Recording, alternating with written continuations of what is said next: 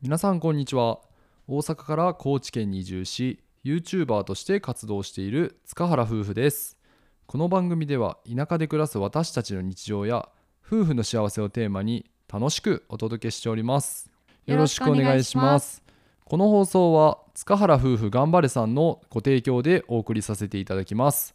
塚原夫婦頑張れさん本当にありがとうございます。ありがとうございます。いやーシンプルに応援してもらえる名前でありがたいね。めちゃめちゃ伝わりました。頑張れという応援メッセージがね、やっいやーとすごい。ね読ませていただきました。とね記念すべき第1号の塚原夫婦頑張れさんからのスポンサーで今回のラジオは始まります。はい。はい。今後も塚原ファミリーとしてご支援いただける方は、概要欄の販売ページよりぜひよろしくお願いいたします。はい。ファミリー。え？っていうところで始めさせていただきますけども、今回はリスナーさんからご質問いただきましたのでご回答させていただきます。はい。では早速質問を読ませていただきます。今回はねちょっと恋愛相談みたいな感じなんやけど呼ぶね。うん、私は現在27歳の女性です。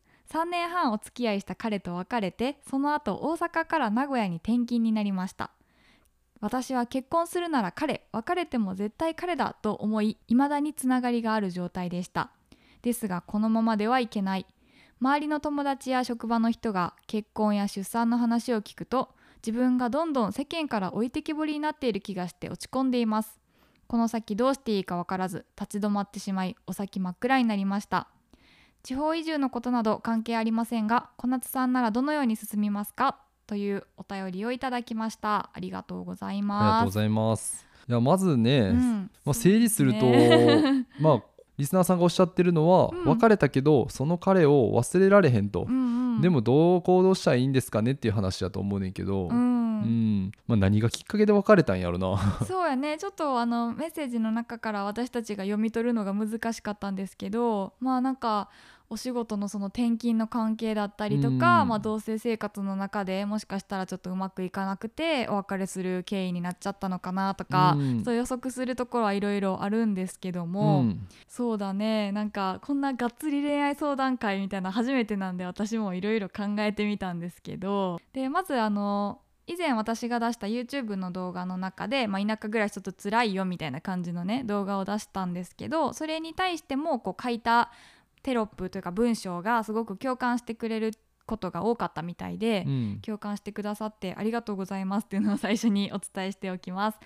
であの周りのね身近な人たち友達とか会社の先輩同僚とかがこう立て続けに結婚したり出産ラッシュとか聞くと急になんか現実味を帯びてしまう。自分が意図してなかったタイミングうんで、うん。えーみんなもう結婚したり出産したりしてんねやって言ってね。うん。当然そういう状況がさ外部から来るからさ焦ってしまう気持ちって誰にでもあると思うよね。あーまあおめでとうとは言うけど内心は自分もみたいな、うんうんうん。私は特にねなんか結婚の時はそんなに思わんかった正直、うん。みんないろんな年齢で、まあ、先輩も結婚したりしてたしなんかもう今って人それぞれやなって思ってたけど、うん。最近その動画にした中でちょっと出産とかのことに触れたのは自分のより身近な友達、うんうん。一番こう仲良くしてたグループがポンポンって出産しますみたいおなー。妊娠しましたみたいな子が多かったから、うん。それも私同じ感じでなんか余計感じちゃったのかもしれない、うん。このちっちゃいコミュニティの中で報告が立て続けに来たから。あーそれは小夏は焦ったりはせんかったん、焦ったりは正直しなかったけどもう私もそんな年なんやっていうのは思わされた程度で、うん。あんまり私はうわまだやみたいなところまでは思ってない、うんそうなんや、うん。それはなんでなんやろ？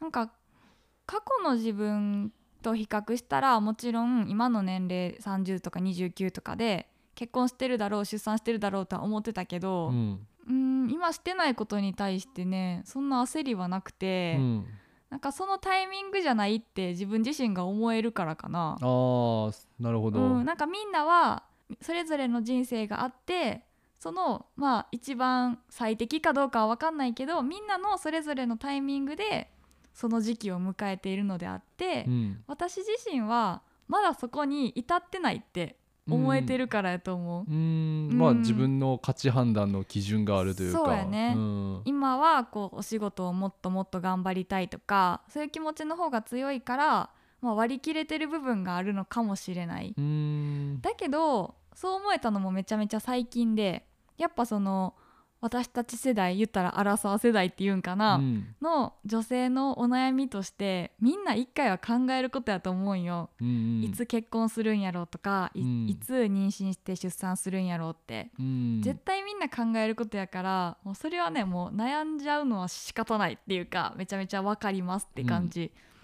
でも私もちょっと冒頭に言ったんですけど自分が思うこととしてはみんな一緒のタイミングで結婚したり出産したりっていうのが自分にとっての幸せなんかなっていうのは一度こう立ち止まって考えてみてはどうかなと思いましたね。なるほど。うん、やっぱさみんなさ友達とはいえさ出会う人であったりうん。働いてる環境もあるしそっから結婚して子供が授かるかどうかっていうタイミングももちろん人それぞれやからう、ん。同じっていうのはないんよね。ああまあまあそうやね、んん。で自分がその今属してるコミュニティの中で周りより遅かったとしてもまあ自分自身が幸せって思えてるかどうかっていうのがね何よりも大切なことやと思うんよ。だからその早いから幸せ遅いから不幸せとかいう概念は絶対ないと思ってる、うん。うん、だからそういうふうに決める必要はもちろんないしそれよりも今の自分がどうかっていうところをもっともっと大切にしてほしいなと思っていて、うん。日々ね毎日思いっきり楽しめてるかなとかやっぱネガティブな気持ちになることはもちろんあるけども、うん。好きなことして毎日自分がこう楽しく生き生きとしている方がきっとこれから先のこと考えると素敵な人生を歩めると思います。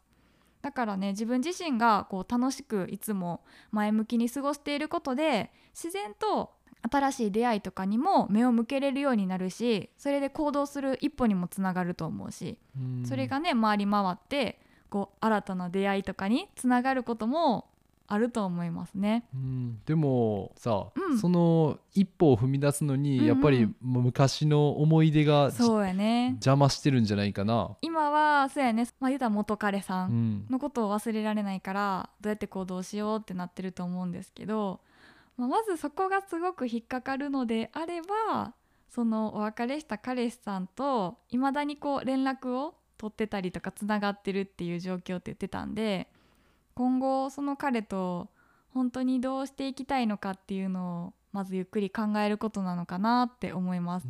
なんか彼氏も中途半端やね。うん こんなこと言っていいんかわからそうやねそんけど。のお別れした状況がちょっと何とも言えへんから、やっぱこの彼女側のリスナーさんがすごく未練を抱いてしまうような別れ方をされたのかなとかうん。いろいろ憶測はあるんですけど、うん。まあでもそれがどういう理由だったとしても時間はねやっぱ有限やしずーっとずーっと微妙な関係のままを続けるっていうのはすごくもったいないことやと思うよね。うん。だからまずは、まあ、決断するってことがすごく大事で結果がどっちになっても私はいいと思う。やっぱり気持ちがあるんやったらしっかりと向き合って話し合ってどうしていくっていうのを決めていく必要があると思うしやっぱ自分が考えた結果もし将来ねその人とやっぱり心からこう幸せに過ごしてる姿は想像できないわって考えに至ったとしたらその時はもう思い切って前に進んだ方がいいと思うし、うん。今はなんか天秤にどっちにも揺られながらどうしようってなってしまってるような立場にいらっしゃるのかなと思うのでなんかねどっちに転んだとしてもあの時こうやって決断してよかったって自分が納得できる決断ができたらいいなというかそうなるなってほしいなと願っています。そうやね、うん。うん。俺的にはうんうん。なんか、まあその別れ方がどんな形かわからんけど、うんうん。なんかその人じゃ嫌っていう感覚よりもなんか次の恋愛を一からするしんどさとか、でそれで傷つく可能性があるから嫌っていう気持ちになってる部分もあるんじゃないかなと思ってて。なるほどね。うん。やっぱそうやんね。こうずっと一緒に長くいたら、うん。まあ、情も湧いてくるうし、ん。こう楽っていうところもあると思ううし、ん。ね、いろいろ知ってるからこそやっぱ大切って思う気持ちもあるけど一からこう出会って関係を深めていくっていう、うん。なかなかの体力と気力と精神力がいるから。うん。うん。でも同時にそれってもっと面白い人と出会える可能性っていうのも秘めてるし、うんうん。うん。まあ今はちょっとね、まあ、別れたところだったら少し、まあ、ゆっくりして期間空けてからまた動き出してもいいんじゃないかなとは俺は思うけどね。そうやうね、んまあ、なんせ自分のペースで自分の価値観を持って周りがどうこうとかっていうのはねあんま関係なくて、そうそう、うん、本当にそう思います。なんかの本でな読んでんけどな、めちゃめちゃ話 変わるけど何何？なんかその今あるべき姿っていうかその自分が例えば結婚して出産してお母さんになりたいって思ってる自分がいたとして、うん。でもそうなりきれてない。今は全然そういうモードになりきれてないっていう時は、うん。今はそういうモードになる自分じゃないっていうその段階には来てないっていうことを書いてあった本があってうん。だから今は私はまさにそうでうん。妊娠や出産っていうのはまだすぐ直近のことだとは考えれてない。うん。でも周りはどんどんそんな風になっていく。お母さんになっていくってことに焦りは感じたことはあるんやけど、うん。私にとってはまだそのステージに来てないって思う。だから今目の前にある新しい挑戦、うん。仕事とかを全力で頑張ったら一区切りついた時にそう思えるかもしれへんって思ってうん。あの割り切るようにしたことがあって、うん。うんなんかそれがねすごく本に書いててスッと入ってきたので、うん、シェアしました。うん、なので、まあ、2人共通して言えるのはもう自分の価値観というか基準を持ってなんか周りに流されずうん。自分がすごく一番何をしてたら幸せかとか本当にこの人といるのが幸せかっていうのを考えることがまずは大事だよねって思いますね。うん。だからそれを焦って急にすぐに決めようって思わなくてもいいとは思うけどもゆっくりどっちになるかはうん考えていくのがいいんじゃないかなって思いました。はい、えー参考にしていただけると嬉しいです、はい、えーそれでは、えー次回の放送でまたお会いしましょう。バイバイ。ババイイ